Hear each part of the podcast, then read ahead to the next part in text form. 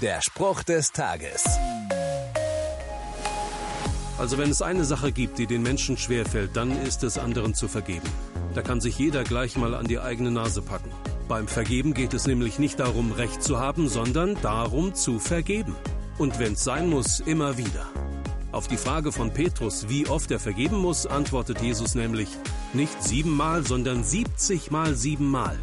Was im übertragenen Sinne so viel heißt wie immer. Und wie soll das gehen? Mit Gottes Hilfe. Bei ihm findest du auch die Vergebung, die du für andere brauchst.